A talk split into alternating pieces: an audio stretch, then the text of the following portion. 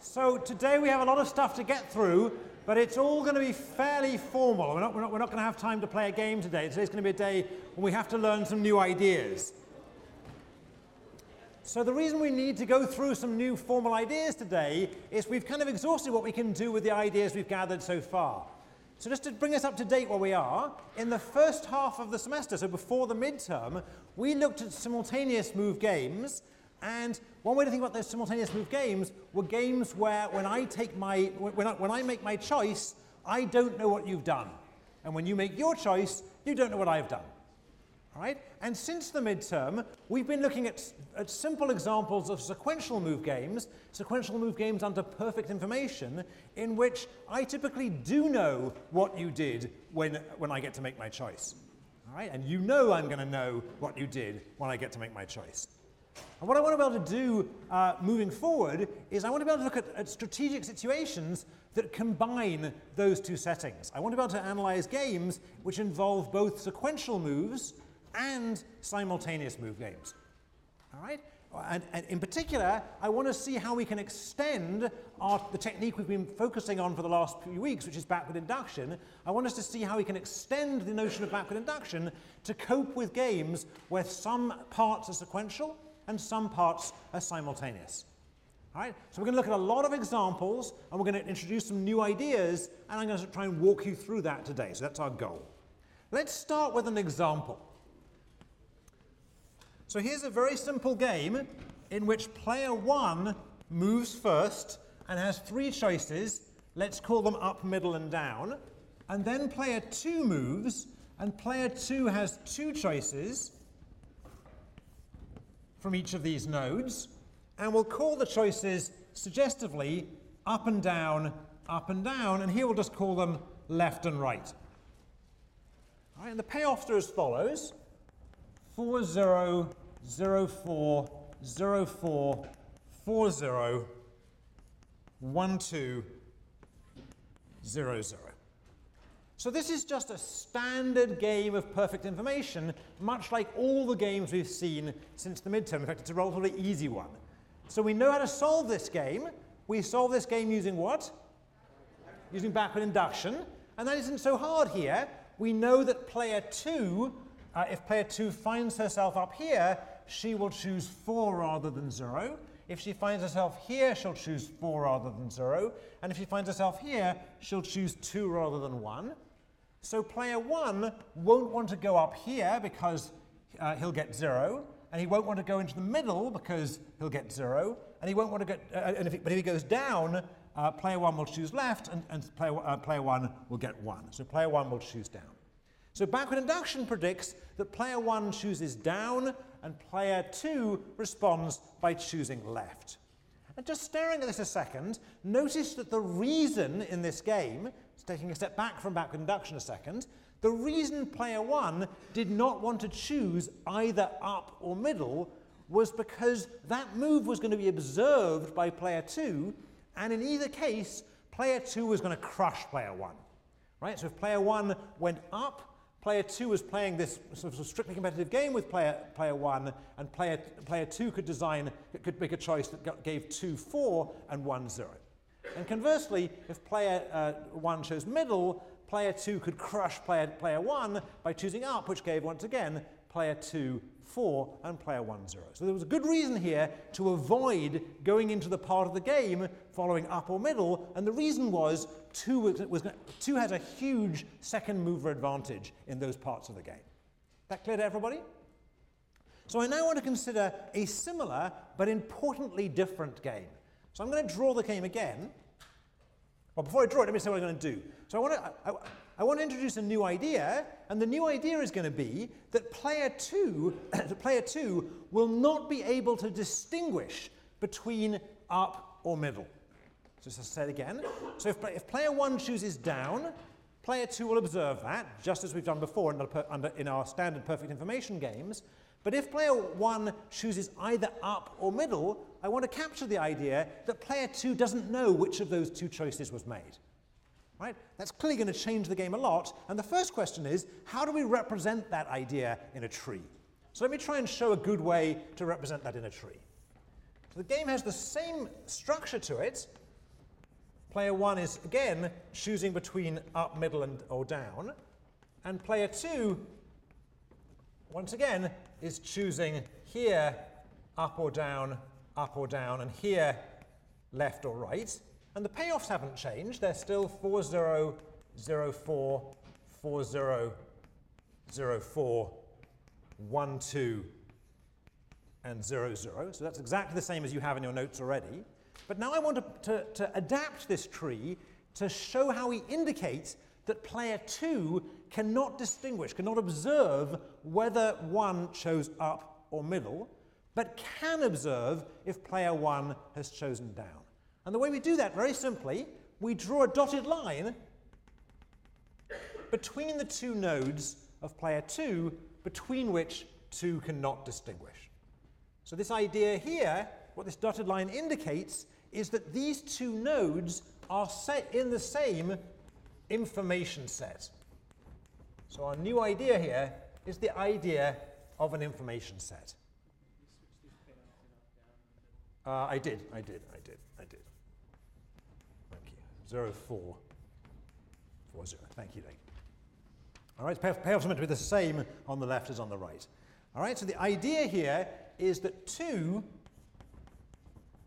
player 2, cannot distinguish these two nodes.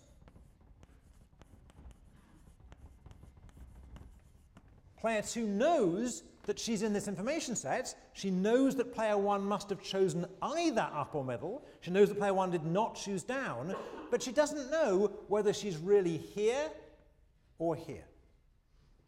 Okay? Now, what happens in this game? This game is a very different game. Why is it a different game? Well, let's try and apply that loose, inform, that, in, that loose intuition we, applied, we, we talked about before.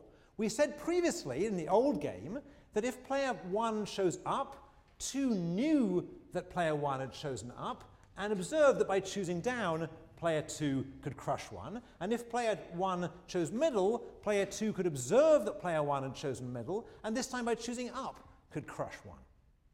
The problem is that now in this new game, player 2 doesn't know whether he's here, whether she's here, in which case she would want to choose down, or here, in which case she'd want to choose up. Right? So player 2's choice is not so obvious anymore. That simple backward induction argument has disappeared. Moreover, player 1 knows that player 2 will not be able to reserve between up or middle, so it isn't necessarily the case that player 1 will want to choose down anymore. It's still true that if player 1 did choose down, that player 2 would be able to observe that and will choose left. So that part of the argument's the same. What do we think is going to happen here? Well, we don't know, but let me give a suggestion what might happen here. Player 1 might say, hey, I could randomize between up and middle. I could choose half the time up and half the time middle. If I choose half the time up and half the time middle, player 2 isn't going to know in general isn't going, isn't to know what I've done, it isn't quite clear what player 2 is going to do, and if, since I'm randomizing between up or middle, whatever player 2 is going to do, I'm going to get half the time 4 and half the time 0 for an expected value of 2. Right, so said again, so player 1 might decide in this game to randomize 50-50 between up and middle, knowing that half the time, therefore, he will get two, uh, 4, and half the time he'll get 0, for an expected value of 2, which notice is better is better than he got by choosing down. All right? So this change in this game, changing the information in this game, not only led to a different game, it led to a very different outcome. All right? So here, here, one might, for example, they might randomize between up and middle. And over here, we know exactly what one does one chooses down. One chooses down. So we get very different outcomes because of this change in information in the game. And the theme of today is that information is going to matter. The way we're going to model information is by thinking about these information sets. And as we go through today, I want to start giving you some formal definitions. So this is the idea. Now let's look at the formal definition. There's going to be a lot of writing today, so I hope, hope uh, I hope you brought uh, a, a notepad with some room on it. All right, so the first formal definition of the day comes off that last example. The formal definition is the idea that I want to capture. I want to capture the idea that players down the tree may not know exactly what was done up the tree. And the formal definition is going to, is going to go through the idea of an information set. So an information set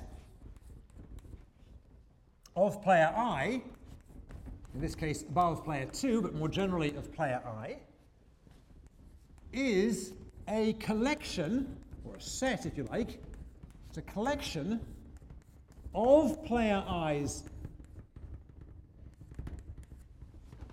nodes between which, or I guess it could be more than two, so let's say among which, among which I cannot distinguish.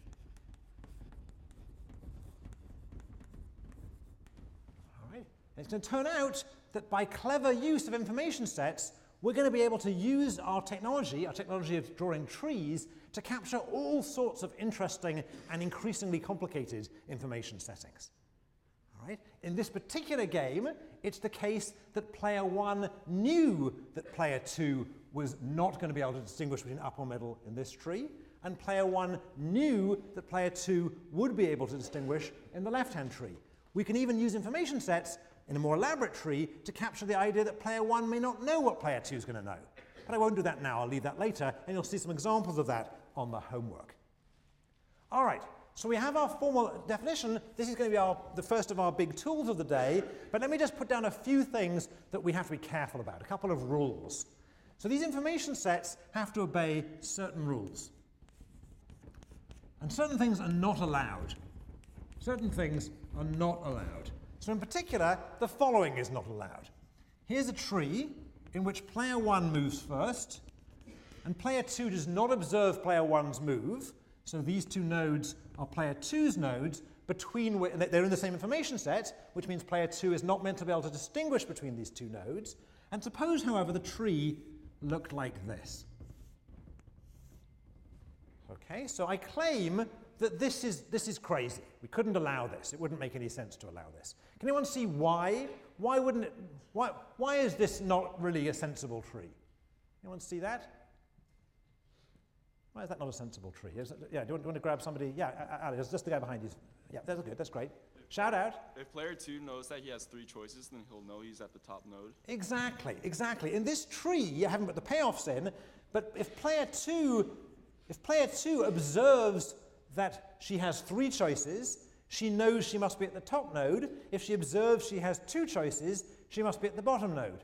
Right? So in this, in this tree, it was supposed to be the case that 2 didn't know whether she was here or here, but merely by observing how many choices she has, she could infer whether she was at the top node or the bottom node. So that can't make any sense. So this is not allowed. So we'll put a great cross through that one. Now the second thing that's not allowed is a little bit more subtle and actually is an interesting thing. And this is just kind of bookkeeping. But the second thing's more interesting. So let's have a look at it. Here's a more interesting tree. Player one moves first. Player two observes that move. All right, and player two moves second. And then at the bottom of this, player one may have another chance to move again. So again, I haven't put payoffs in here. Player one moves first, player two moves second, and if player two chooses down here or up there, then player one gets to move again.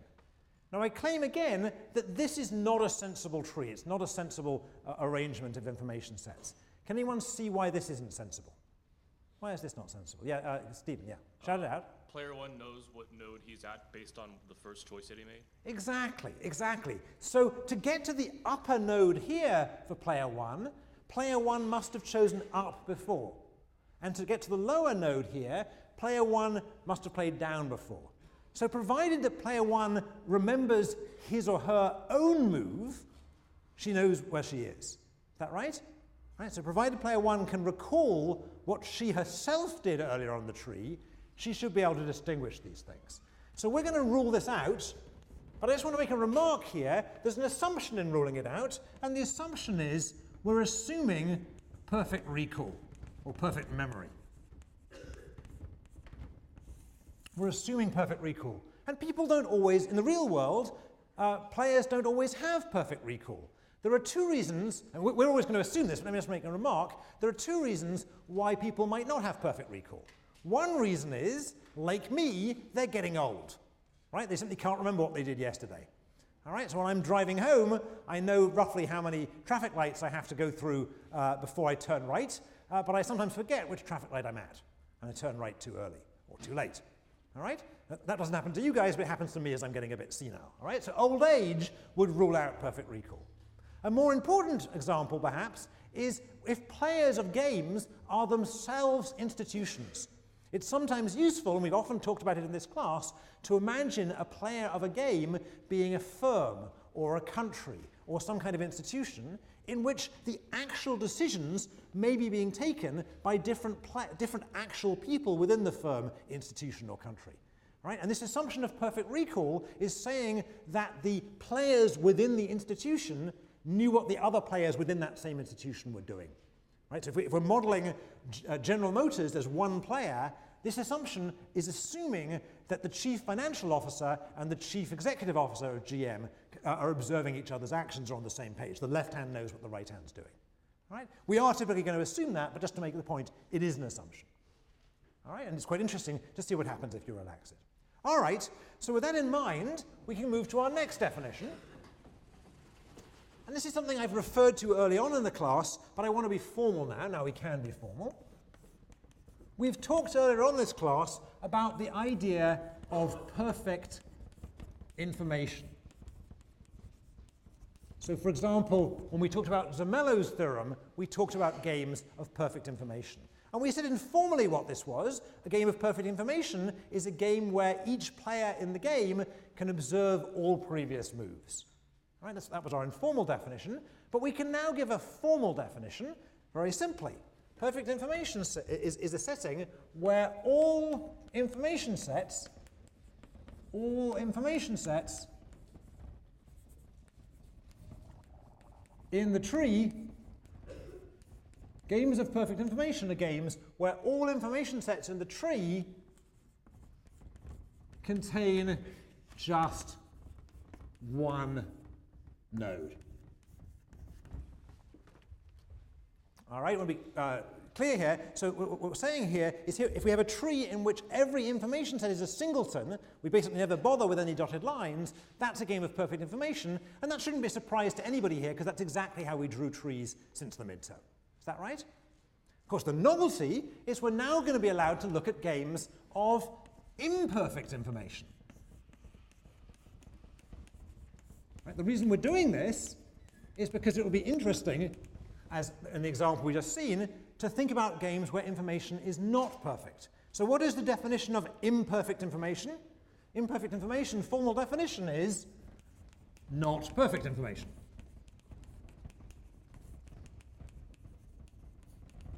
All right, we've defined what perfect information is. Imperfect information is the rest. Right, in the real world, there's a lot of games that turn out to have imperfect information. There's lots of strategic situations where I'm going to be able to observe some things that you've done, but other things I won't know quite what you've done. Right. Okay, let's go straight to an example. All right, so I, I, I don't think we really need to keep that definition uh, very focal, so let's get rid of that board.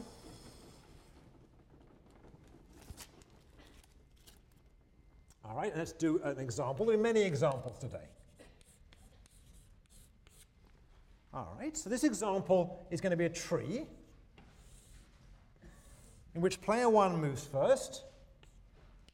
Player two cannot observe this move, and sometimes rather than labeling both of these nodes with a two, I'll just put a two on the information set, right? So just to indicate that both of these nodes belong to player two. So player two moves second, and we'll call player one's move up or down, and we'll call player two's move left or right, kind of suggestively, left. Okay. So what's the information set here? The information set is indicating the fact that player 2 cannot observe whether player 1 moved up or down. Player 2 cannot observe whether player 1 chose up or down. All right, now why does that matter? I haven't put the payoffs in yet, but I will in a second. It matters because had this game been a game of perfect information, had this information set, had there been two information sets here, this dotted line not been there, then player 2 could have chosen separately whether to choose left or right at this node, or left or right, and, left or right at this node. But since player 2 doesn't know whether she's at the upper node or the lower node, she doesn't know whether player 1 chooses up or down, she really only has one choice to make here. She's either choosing left at both nodes, or she's choosing right at both nodes. And just to pull it back to our first example in the class, we saw the same feature there. When we moved from a game of perfect information to a game of imperfect information, we reduced the choices available for, for player 2. Here, player 2 could choose separately up or down at these two different nodes, but here, player 2 only makes one choice that has to apply to both nodes because player 2 cannot distinguish those two nodes. All right? So let's have a look and see, once we put some payoffs on, what it does in this particular game. All right, so here's some payoffs. 2, 2, minus 1, 3, 3 minus 1, and 0, 0. All right, so once again, player 2 cannot separately choose at the upper node or the lower node. She's either choosing left or she's choosing right. But it turns out that this game is a little easier than the game we started with. Why is it easier than the game we started with? It's easier than the game that we started with because from player two's point of view, whether she thinks she's up here or whether she thinks she's down here, she has the same best choice in either case. If she thinks she's at the upper node, then by choosing left she'll get 2 and right she'll get 3, so right seems better. If she thinks she's at the lower node, then choosing left gets minus 1 and right gets 0. So once again, right is better. So in fact, in this particular game, regardless of whether player 2 thinks that player 1 shows up, and hence she's at the upper node, or whether player 2 thinks that player 1 shows down, and hence she's at the lower node, player 2 is going to make the same choice in this game, namely right. So notice that this particular game actually solves out rather like backward induction rather like back induction. We actually know, even though, well, even though player two's choice is a little bit more complicated because she doesn't know where she is, it's actually clear what player two will do uh, at this information set. Now, if we push this forward a little bit harder, we can see why. Player one in this game has two strategies, up or down, and player two has two strategies. She either chooses left or right. Notice she only has two strategies because she has to choose the same thing at these two nodes. She doesn't know where she is. All right? Okay, so let's draw up the matrix for this game and see if it looks familiar. All right, so player one is choosing between up or down, and player two is choosing between left or right. And the payoffs are as follows. Up left is 2, 2. Up right is minus 1, 3. Uh, down left is 3 minus 1. And down right is 0, 0. Down right is 0, 0. So what game is this? It wasn't meant to be a trick question, so somebody, uh, somebody wave their arm in the air. What game is this? Shout it out if you like. This is Prisoner's Dilemma, right? This is, a, this is an old friend of ours. This is Prisoner's Dilemma. A game we, we saw the very first day. But notice, what have we seen here? This is Prisoner's Dilemma that we have seen many, many times. That's almost uh, unbearably familiar to most of you. Right? And here's Prisoner's Dilemma as represented the way in which we talked about games before the midterm. But here is the same game. This is also Prisoner's Dilemma, but now I've drawn in a tree. Here I drew it in a matrix, and here I drew it in a tree. Now that we have information sets, we can represent all the games that we studied before the midterm, all the games that were simultaneous move games, we can study using trees by building information sets. And what's the key observation here? It doesn't really matter whether player one moves first or player two moves first. It doesn't really matter what's happening temporally in this game. What matters is information. When player one makes her move, she doesn't know what player two is going to do. Right? And or she doesn't know what two is doing. And when player two makes her move, she doesn't know what one is doing. Right? And that's a simultaneous move game, even if time is passing. The key is information, not, uh, not time. All right? Now, on the way here, I snuck something in. And I should just tell you what I snuck in. I snuck in what a strategy is. I went from a, a tree or an extensive form game to a normal form game. And we've already done that a couple of times before in the class. We did it with the entry game, for example, uh, uh, about a week ago. All right? But there, all we did was we defined what a strategy was in a game of perfect information. And just to remind you, a strategy in a game of perfect information is a complete plan of action. It tells the player uh, in question what they should do at each of their nodes. Right, but now we have to be a bit more careful. We can't have a strategy, if, once, once we move to imperfect information, we can't have a strategy tell you what to do at each of your nodes because you yourself can't distinguish between those nodes. All right, so we need to adapt our notion, our definition of a strategy to make it appropriate for these more complicated games. So let's just adapt it in the obvious way. Definition. Definition. I'll just define pure strategies for now. A pure strategy, a pure strategy of player I is a complete plan of action, so this is the same as before, it's a complete plan of action. It's a complete plan of action, but what does it mean to be a complete plan of action? It can't tell me what to do at every single node. Uh, can't, can't, that, that can't be the right definition because I can't distinguish nodes. So all it can be doing is telling me what to do at each information set.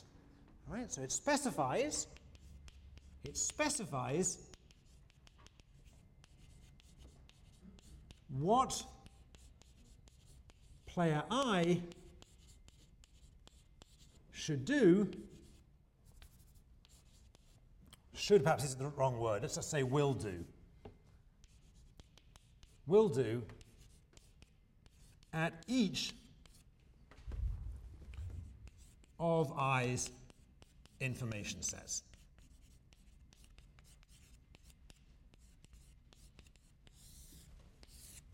All right? So you go back uh, uh, about a week, you'll see almost exactly the same definition of a strategy, but the previous definition told I what to do at each node, and this one just tells I what to do at each information set. What I'm doing is tidying up the previous definition so we can apply it to the more interesting games we're going to look at from now on.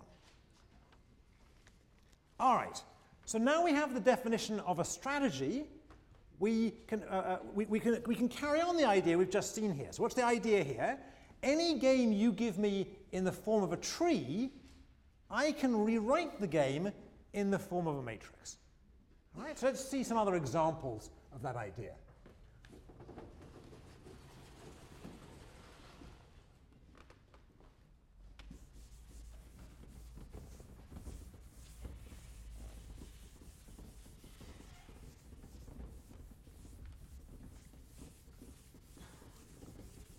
It's a lot of new ideas today, but some of them are just tidying up and kind of bookkeeping, and some of them are more interesting. All right, so let's start with a tree. Let's make it a slightly more interesting tree than the one we've seen before. Actually, that's too interesting. Let's, let's go a bit, little bit slower. So let's have player one have two choices, and player two have three choices.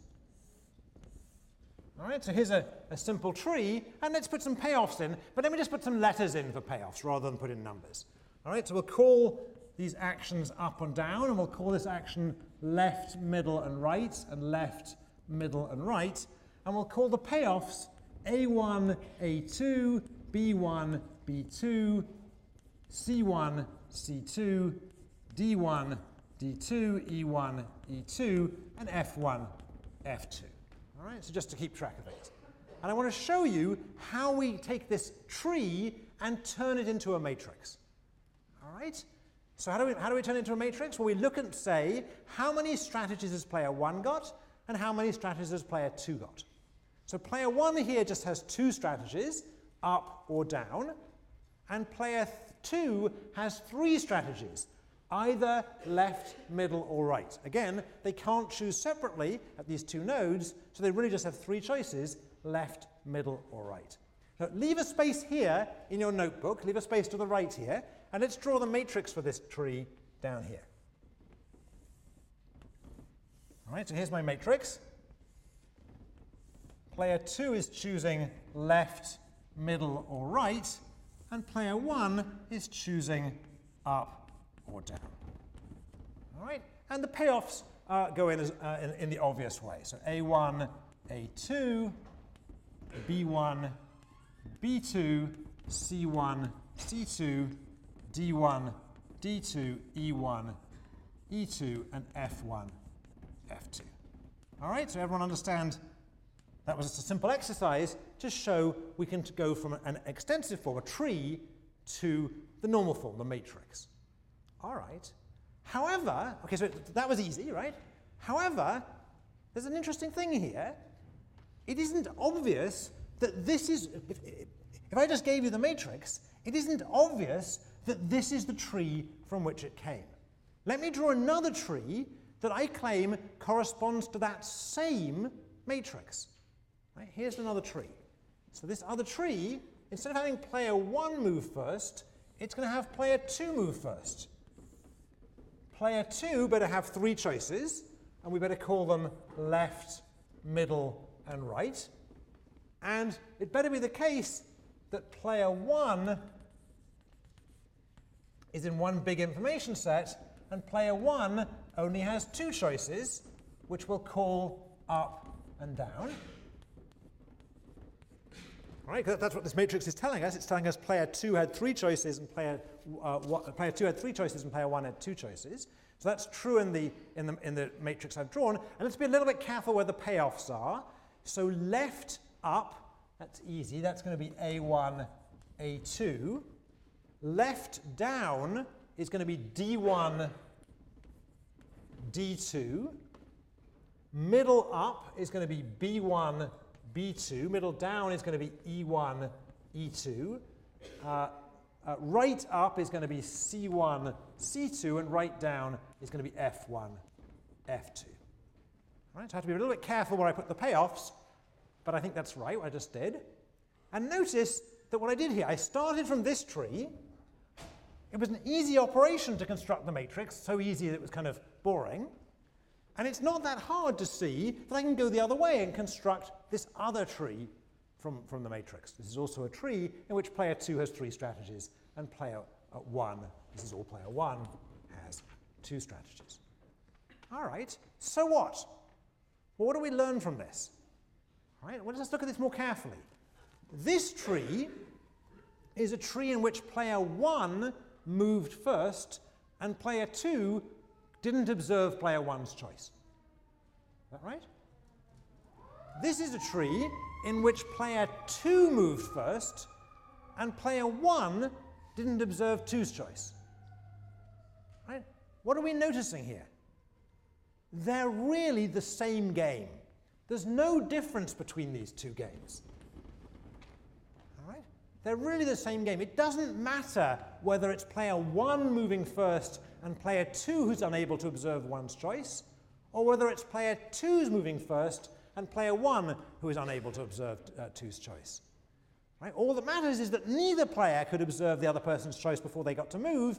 They both correspond to exactly the same, the same game. All right? So what's the message here? The message is something we've talked about before in the class, but I'm trying to make it a bit more formal about it. The message is that what matters what matters is information. What matters is information, not time. Not time.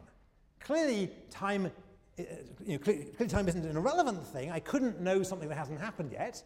All right, so time is going to have an effects on information, but ultimately what matters is information. What do I know and when did I know it? All right? So the key idea that we're trying to capture with these information sets, just to repeat, is what did the player know and when did they know it? Right, that famous expression from the uh, Watergate trials. All right. Okay, let's look at a more interesting example and see if we can actually talk about what's going to happen in these games.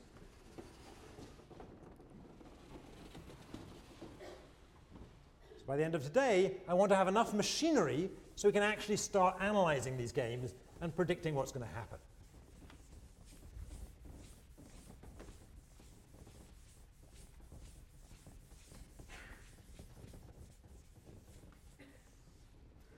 All right, so as we go on, we'll get more complicated, so let's get a little bit more complicated now.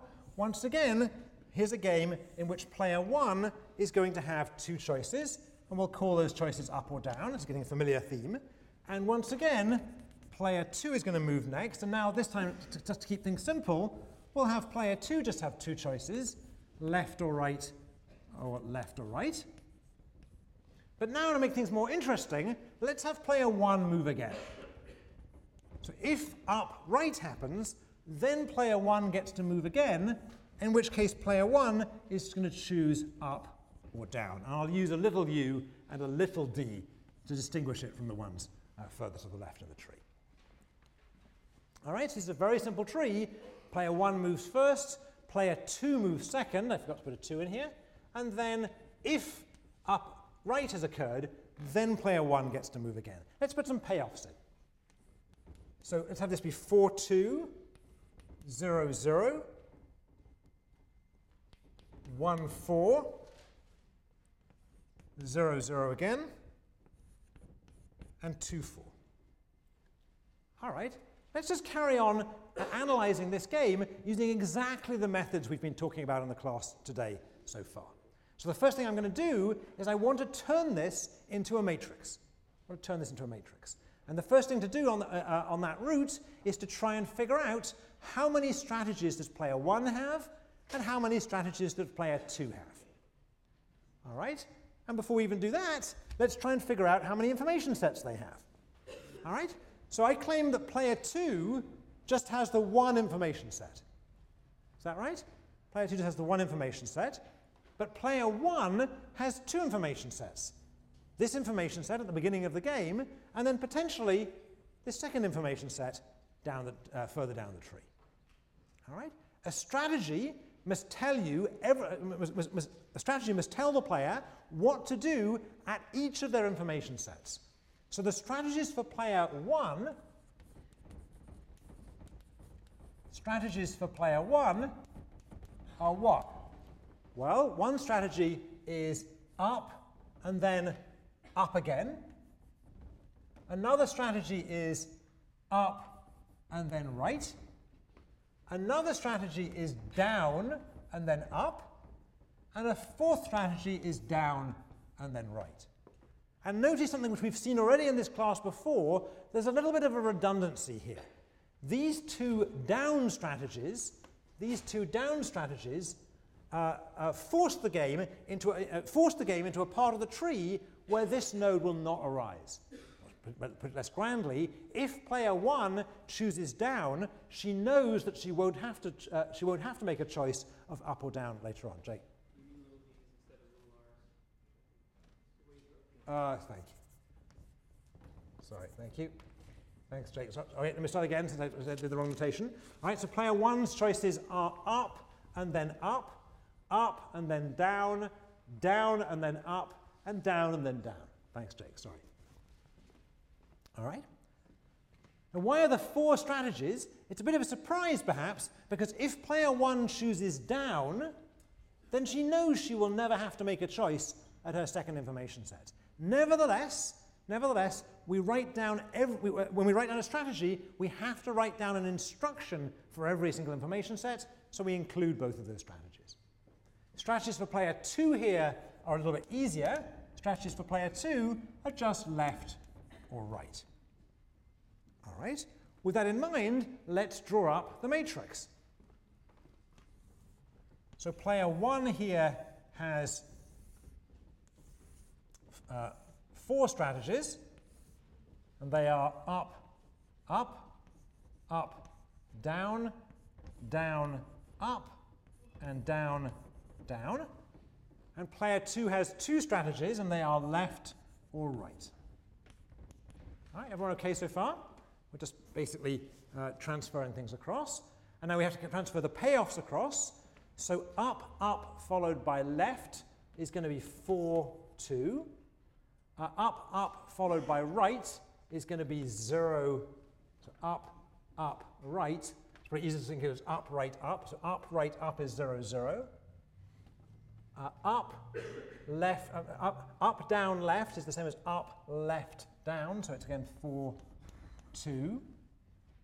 Up, down, right is going to be up, right, down. So it's going to be 1, 4. Down, up, left is the same as saying down, left. So it's going to be 0, 0. All right, down, up, right is going to be 2, 4. Down, down, left is once again going to be 0, 0. And down, down, right is once again going to be 2, 4. Right, does everyone see how I got the payoffs? I just used those strategies to tell me which way I'm going through the tree. If I combine them, it gives me an entire path and gets me to an end node. All right, and you can see this redundancy we talked about. We pointed out that these things are kind of the same thing, and you can see in the matrix that the bottom four squares of the matrix have repetition. Right, this row is the same as that row. All right, everyone happy with that? Okay, we have a matrix. Let's analyze it by finding the Nash equilibria uh, in this game. All right? So to find the Nash equilibria in this game, we're going to find best responses. All right, so let's start by asking, what is the best response to left? So if player 2 chooses left, player 1's best response is either up, up, or up, down. If player uh, 2 chooses right, then player 1's best response is either down, up, or down, down. All right, we're okay so far? All right. If player 1 chooses up, up, then player 2 is going to choose left. If player 1 chooses up, down, then player 2's best response is to choose right. If player 1 chooses down, up, then player 2's best response is to choose right. And if player 1 chooses down, down, then player 2's best response is to choose right. All right, so this is kind of slow, and I just want to be be careful. I'm going slow for a reason. It's, we're, we're, going to gradually get harder. I want to be a little bit careful. I can see people looking a little sleepy around the room. I know it's kind of lunchtime. If you see your neighbor getting sleepy, give them a good sharp elbow. Because I think this, is, this, is, this, this, isn't a good time to fall asleep. In some sense, I'm worried you're going to miss something, and it's then going to get harder and you're going to miss things. All right. So what are the Nash equilibria in this game? We know how to do that. The Nash equilibria must be up, up, followed by left, should I get them all? Down, up, followed by right, and down, down, followed by right.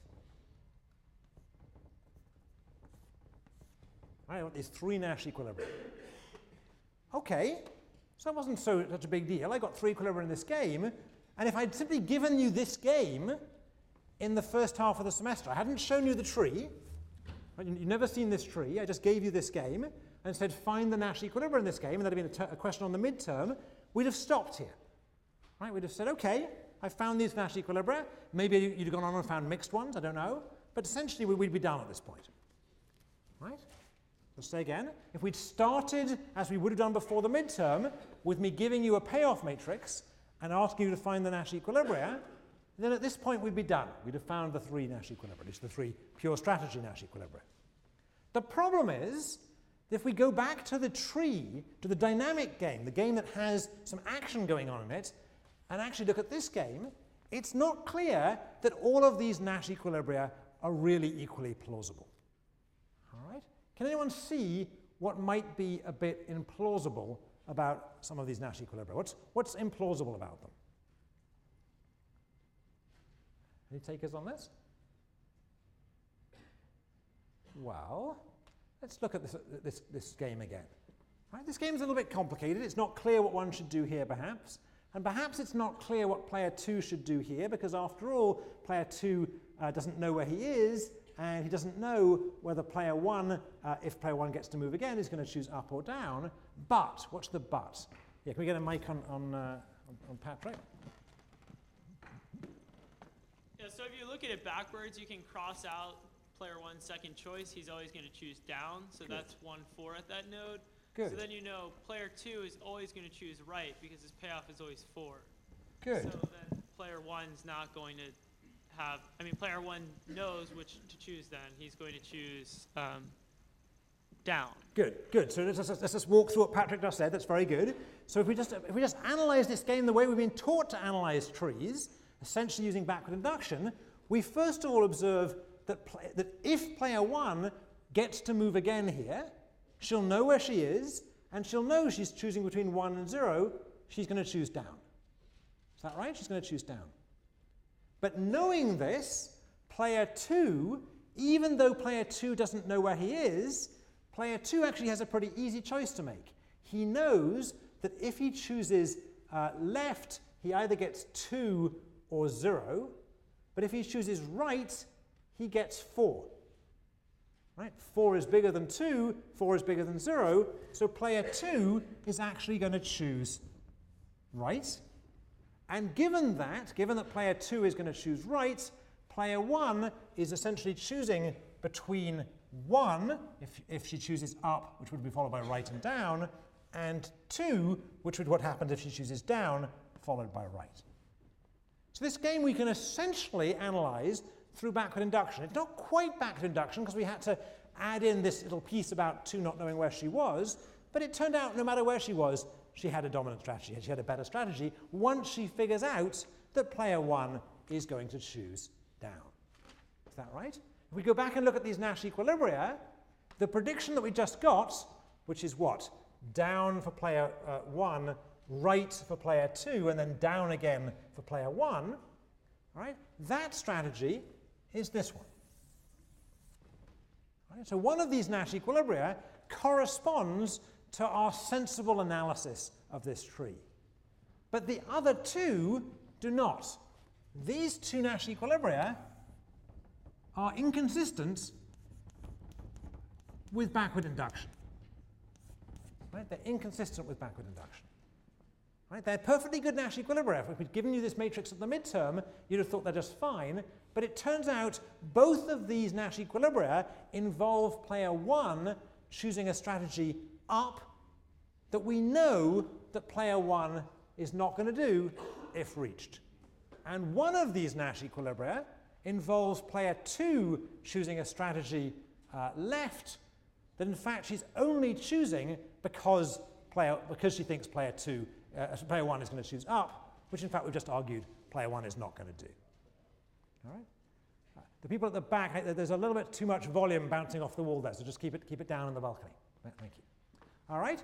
All right? So these two, these two Nash equilibria, they're perfectly good Nash equilibria of the game, but they don't make any sense.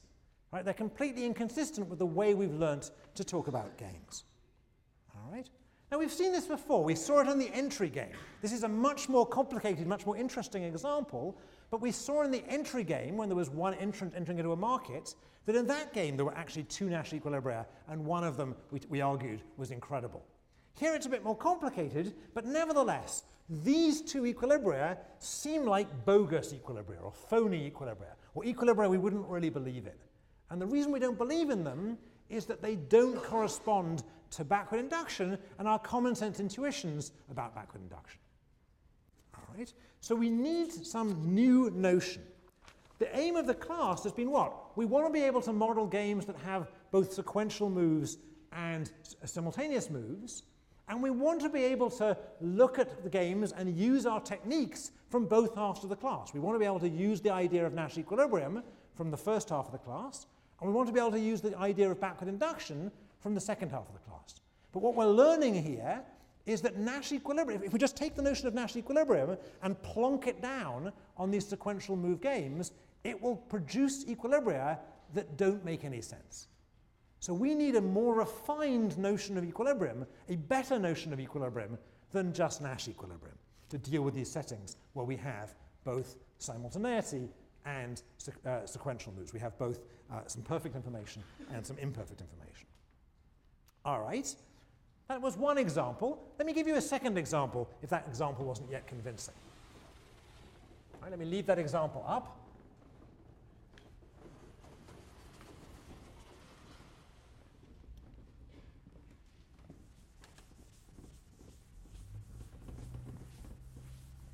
So, so far, we've seen that Nash equilibrium gets us into trouble in these games, and we've seen it got us into trouble because it, it basically conflicted with our backward induction intuitions. Now I'm going to show you a different game, and we're going to see it again, Nash equilibrium is going to get us into trouble. All right? This is going to be a three-player game. We'll get more complicated as we go along. So another example, this time with three players. As the examples get harder, I need you to be more alert to see if you can follow them. All right, so this a more complicated tree. Here's a, a tree in which player one moves first and chooses between A or B. And if player one chooses A, the game is over. She gets one, and the other two players get nothing. If she chooses B, then players two and three get to play a little game down here in which two moves first in this little subgame and three moves second. And the payoffs in this subgame are as follows. Again, using player one's payoff first. So there's 0, 1, 1, 0, 0, 2, 0, 0, minus 1, and 2, 1, 0. All right? So this is quite a complicated game. It's got three players for a start, so it's going to be a little bit hard to draw, uh, to draw it up in a matrix.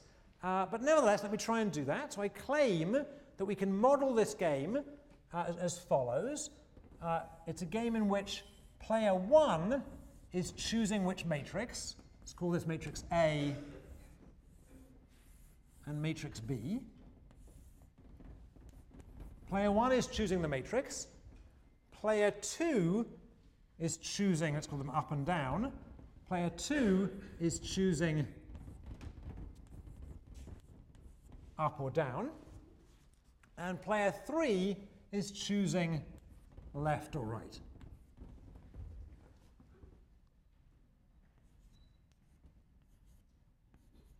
All right. And notice in this game, uh, uh, uh, player uh, players two and three actually can observe the choice of A or B to start with. All right? So let's try and put in the payoffs in the correct places. It's not always easy to do, but let's try. So A is easy. If player one chooses A, then the payoffs in this matrix are somewhat trivial. Because if player one chooses A, uh, whatever anyone else does, the payoff is 1, 0, 0.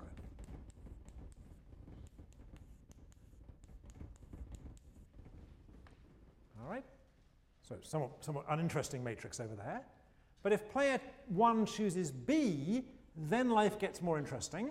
Then uh, player, if player 2 chooses up and player 3 chooses left, we end up here. So that's 0, 1, 1.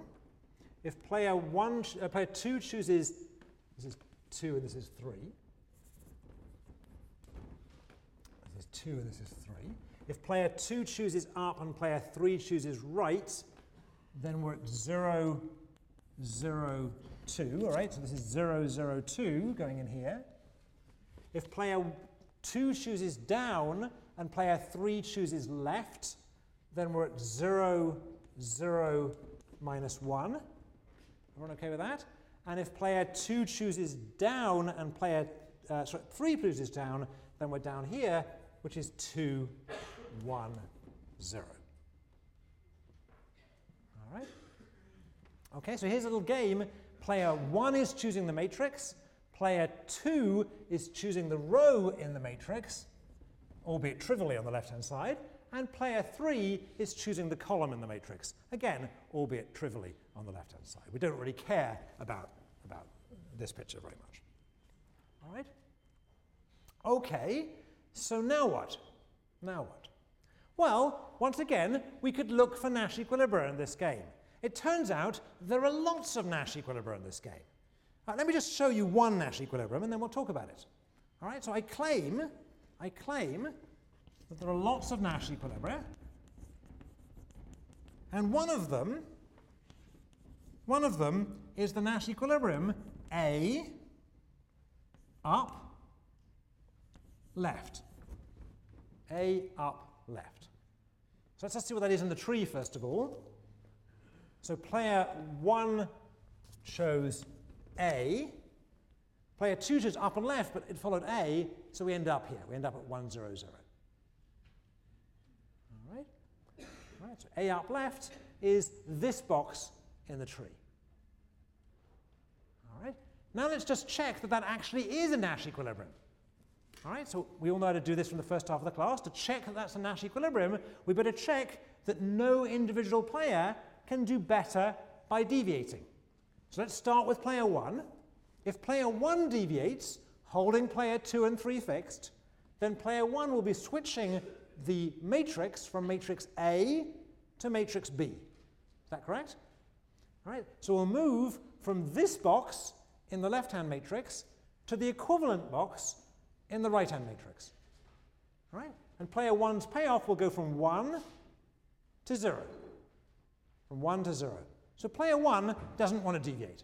Everyone happy with that? Player 1 doesn't want to deviate here. How about player 2? If player 2 deviates, holding players 1 and 3 fixed, then player 1 is going to switch rows in this matrix. So we'll move from this box to, uh, sorry, from this box to this box. Player 2 was making 0 before, she's still making 0, so she has no incentive to deviate. And the same argument applies for player 3, because she will be choosing the column, holding the row and the matrix fixed, so once again, she gets 0 in either case. All right, so everyone happy with that? So that actually is a Nash equilibrium. And again, if this had been the midterm, I could have set this up, I could have given you these matrices, uh, or the story behind them, and you'd have found this, you could have, I could have asked you whether this was a Nash equilibrium, and the answer would have been yes.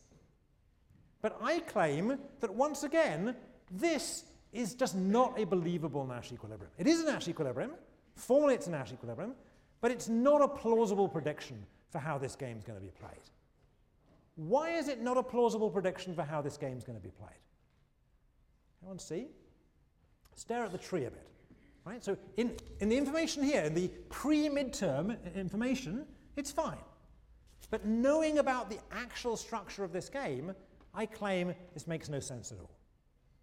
Why does it make no sense?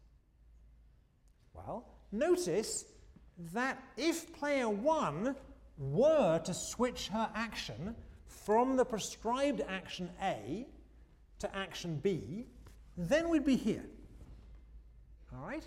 And notice that the tree from here on in looks like a little game. Is that right? The tree from here on looks like a little game. All right, so this thing here, let's put it in green, this thing here is a little game within the game. It's a sub-game. All right? And this sub-game really only involves two players. The two players that it involves are players two and player three. Player one's done. Player one's put us into this game. But now in this little sub-game, it's a little sub-game involving just player two and player three. So we can analyze this little sub-game. If we analyze this little sub-game, what will it give us? What will we find? All right? So let's look at this subgame. So look at the green, the green subgame. The game that would have happened had player one chosen B. This is a subgame involving just players two and three, so why don't I just forget player one? All right, we know what, I mean, player one is part of the game, he's getting payoffs, but player one has made their move, they're not really involved anymore. So let's just look at this game as a game involving players two and three. And let's look at the matrix for players 2 and 3. So this is the, actually it corresponds to the matrix above. It's a, it's a matrix in which player 2 is choosing up and down. Here it is, up and down. And simultaneously, player 3 is choosing left or right. Here it is, left or right, at this information set. And the payoffs are 1, 1, 0, 2, 0 minus 1, and 1, 0. All right. All right. So this is, I claim, a representation of this little green game. Perhaps we should put this in green as well. All right, this thing corresponds to that thing. All right, everyone okay with that? All right. So if player one had chosen to cho had chosen B rather than A, then we'd be involved in a little game, a game within a game, or a sub-game involving just players two or three, and we can analyze that game. A, that's a straightforward game. Here it is. And what would we do with that game? We'd look for the Nash equilibrium in that game. So let's look for the Nash equilibrium of this game. So what do we notice about this game? So if player 3 chooses left, then player uh, 2 would rather choose up. If player 3 chooses uh, right, then player 2 should choose down. If player 2 chooses up, then player 3 would rather choose right because 2 is bigger than 1. And if player 2 were to choose down, then player 3 would choose right again because 0 is bigger than minus 1. Right? So in fact, in this little subgame, in this little subgame, actually, player 3 has a dominant strategy. Right? If it turned out that we got involved in this little subgame, player 3 has a dominant strategy, which is to play right. And moreover, this subgame has just one Nash equilibrium. If I'd given you this subgame on its own, it's clear that the Nash equilibrium of this subgame, or this game within a game, is down right. It's down right. So what's that telling us? It's telling us if player 2 and 3 ever get called upon to play in this game, and that only happens when A, player 1 chooses B, if player 2 and 3 ever get called upon to play in this game, we know from when we were young, or at least from before the midterm, we know that they're going to play Nash equilibrium in that subgame, and the Nash equilibrium in the subgame is going to have player 3 choosing right and player 2 choosing down. All right? But the equilibrium we talked about, this equilibrium we, we argued before about, AUL, was, doesn't, uh, the equilibrium we talked about before, AUL, doesn't involve player 2 choosing down. In fact, she chose up. And it doesn't involve player 3 choosing right. In fact, she chose left. All right? So let's sum up. This, we found an equilibrium of this game. This equilibrium of this game was AUL. But I claim this is not a plausible equilibrium. It's not a plausible equilibrium because it predicts that if we actually were to play the game within the game, we wouldn't play equilibrium. Let me say it again. In the whole game, in the whole game, A up left is an equilibrium. But I claim it's a silly equilibrium because it involves the prediction that if in fact we ever got into the game within the game, we would no longer play equilibrium. And that doesn't seem right. If we're going to believe in equilibrium, we should be consistent and believe in equilibrium throughout. All right? So this brings us to a new idea. Right? And the new idea is going to have two parts to it. The first part is kind of on the board already. It's something we talked about informally, it's the notion of a subgame. It's the notion of a subgame. Right? What's a subgame? It's a game within a game. All right? I've been using that informally, but we need to start thinking about more formally what it means. All right, so I talked about it informally. I said that green object is the game that would be played were player 1 to choose B. And we've talked about other subgames in this class. We talked about the subgame that would happen in the entry game if one of those, one of those uh, uh, rival, baking, uh, uh, rival pizza companies uh, moved in in uh, the Miami market or something. There was a game within a game. When we talked about the Tour de France, we talked about there being a game within a game that is about when you break away. But now I want to be formal about this notion of a game within a game and introduce some nomenclature. So the formal definition is this. Definition. A sub-game, a sub-game is a part of a game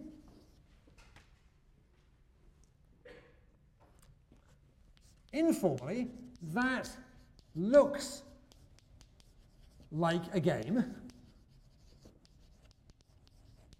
within the tree. And it has three properties. It satisfies the following three properties. So, one, since it looks like a game itself, the subgame must start from a particular point.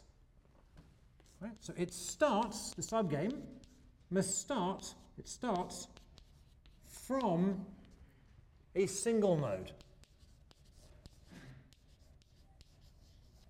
And let's just look at the example. In the example we just looked at, the subgame started from this node here.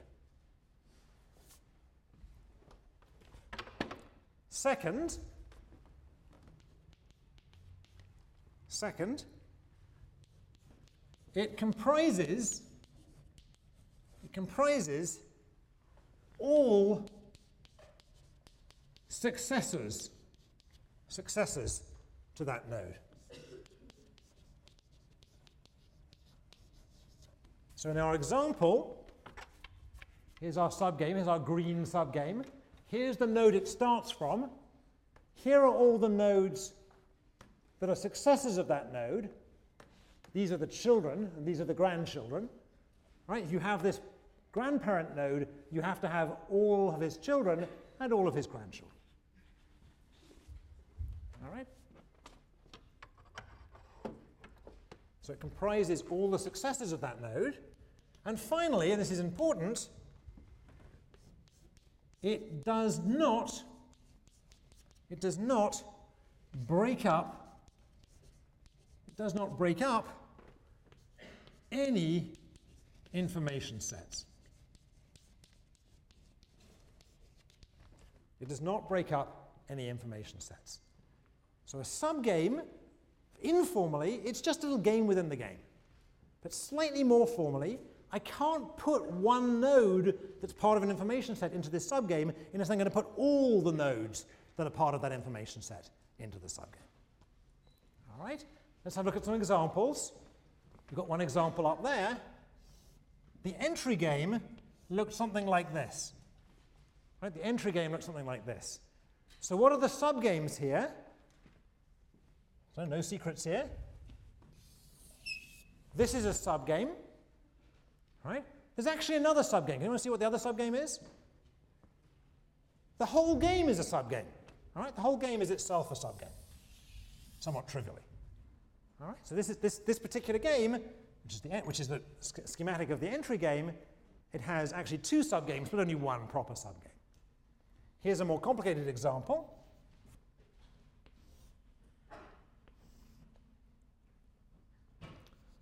This is actually going to be quite a complicated example, just to make life interesting. So one is going to move, then two is going to move, and then one is going to move again. This is all one big information set for player one. And one is going to move like this. So again, without payoffs, this is a little tree, and the key point here is this is an information set. Right, let's, look, let's stare at this tree a second and figure out what are and are not subgames. So first of all, what, so this, this was a subgame and this was a subgame. What about this thing here? Is that a subgame? It's not a what, what, what rule does it break? It's, it's breaking up an information set, right? It's breaking up an information set. So that's no good because of rule three. What about uh, this thing? That doesn't break up an information set. I've got the whole information set in there. Is that any good? No, that's no good because it doesn't start from a singleton node. That's no good. It violates 1. And uh, if we do this, if we look at this piece, that piece there, that's also no good. Why is that no good? It, again, it breaks up an information set. All right, so this is no good again because of rule 3. All right, so you, you, can, you can practice at home drawing trees and trying to identify what are and what are not subgames. All right, so with the, with the definition of a subgame now formal, right, it's basically just formalizing something we've talked about before, which is the idea of a game within the game. I want to introduce our new, what's going to be our new solution concepts, and this is going to be the solution concept we're going to use essentially uh, almost until the final. Definition. So just remember what our task is. Our task is to come up with a solution concept that picks up the idea from the first half of the semester, namely Nash equilibrium, but does so in a way that respects what we've learned in the second half of the semester, namely that games have sequential elements and people move by backward induction. So in particular, what we want to rule out are those Nash equilibria that instruct players down the tree to play in subgames according to strategies that are not Nash equilibria. Say it again. We want to rule out those Nash equilibria that instruct people way down the tree to play according to something which is not a Nash equilibrium. We want our new notion to say, wherever you find yourself in a tree, play Nash equilibrium. And that's exactly what the definition is going to say. So a Nash equilibrium, Ne, S1 star, S2 star, all the way up to Sn star, is a subgame perfect, subgame perfect equilibrium. It's a subgame perfect equilibrium, so that's an SPE. It's a subgame perfect equilibrium if it induces a Nash equilibrium in every subgame of the game. All right, so a subgame perfect equilibrium, it has to itself be a Nash equilibrium, of course, but it also has to instruct players to play a Nash equilibrium in every subgame. Let's take that immediately back to our examples. In this example, in this example, we know, let's bring it down. In this example, we know that this is a subgame. We know that in this subgame there is only one Nash equilibrium, and that Nash equilibrium involves player 2 choosing down and player 3 choosing right. All right, so we know, we know that player 2 is going to choose down according to that equilibrium, and player 3 is going to choose right according to that equilibrium. So if we now have to look for an equilibrium of the whole game, let's go back to player 1's choice. Player 1, if they choose A, will get 1. If they chose B, then they know that this Nash equilibrium will be played, so they'll get 2. They prefer 2 to 1, so the subgame perfect equilibrium here is player 1 chooses B, player 2 chooses down, and player 3 chooses right. This is an equilibrium of the game, and it, in, it, it induces, here it is, it induces an equilibrium in the subgame.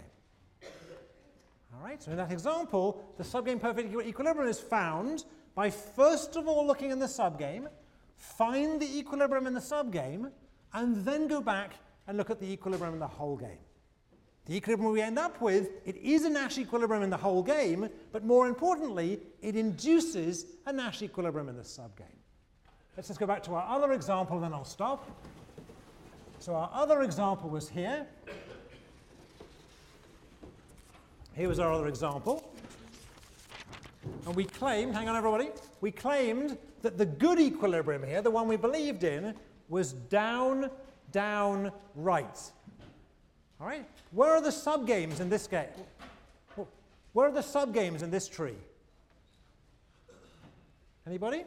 So I claim there's only one real subgame here, and that's this piece. Right? This is a subgame. All right? What's the Nash equilibrium of this somewhat trivial subgame? The Nash equilibrium of this somewhat trivial subgame is that player 1 must choose down. So for a Nash equilibrium to be a subgame perfect equilibrium, here are three Nash equilibria, one, two, three. For this Nash equilibrium to be a subgame perfect equilibrium, it's got to instruct player 1 to choose down in the trivial subgame. And here it is.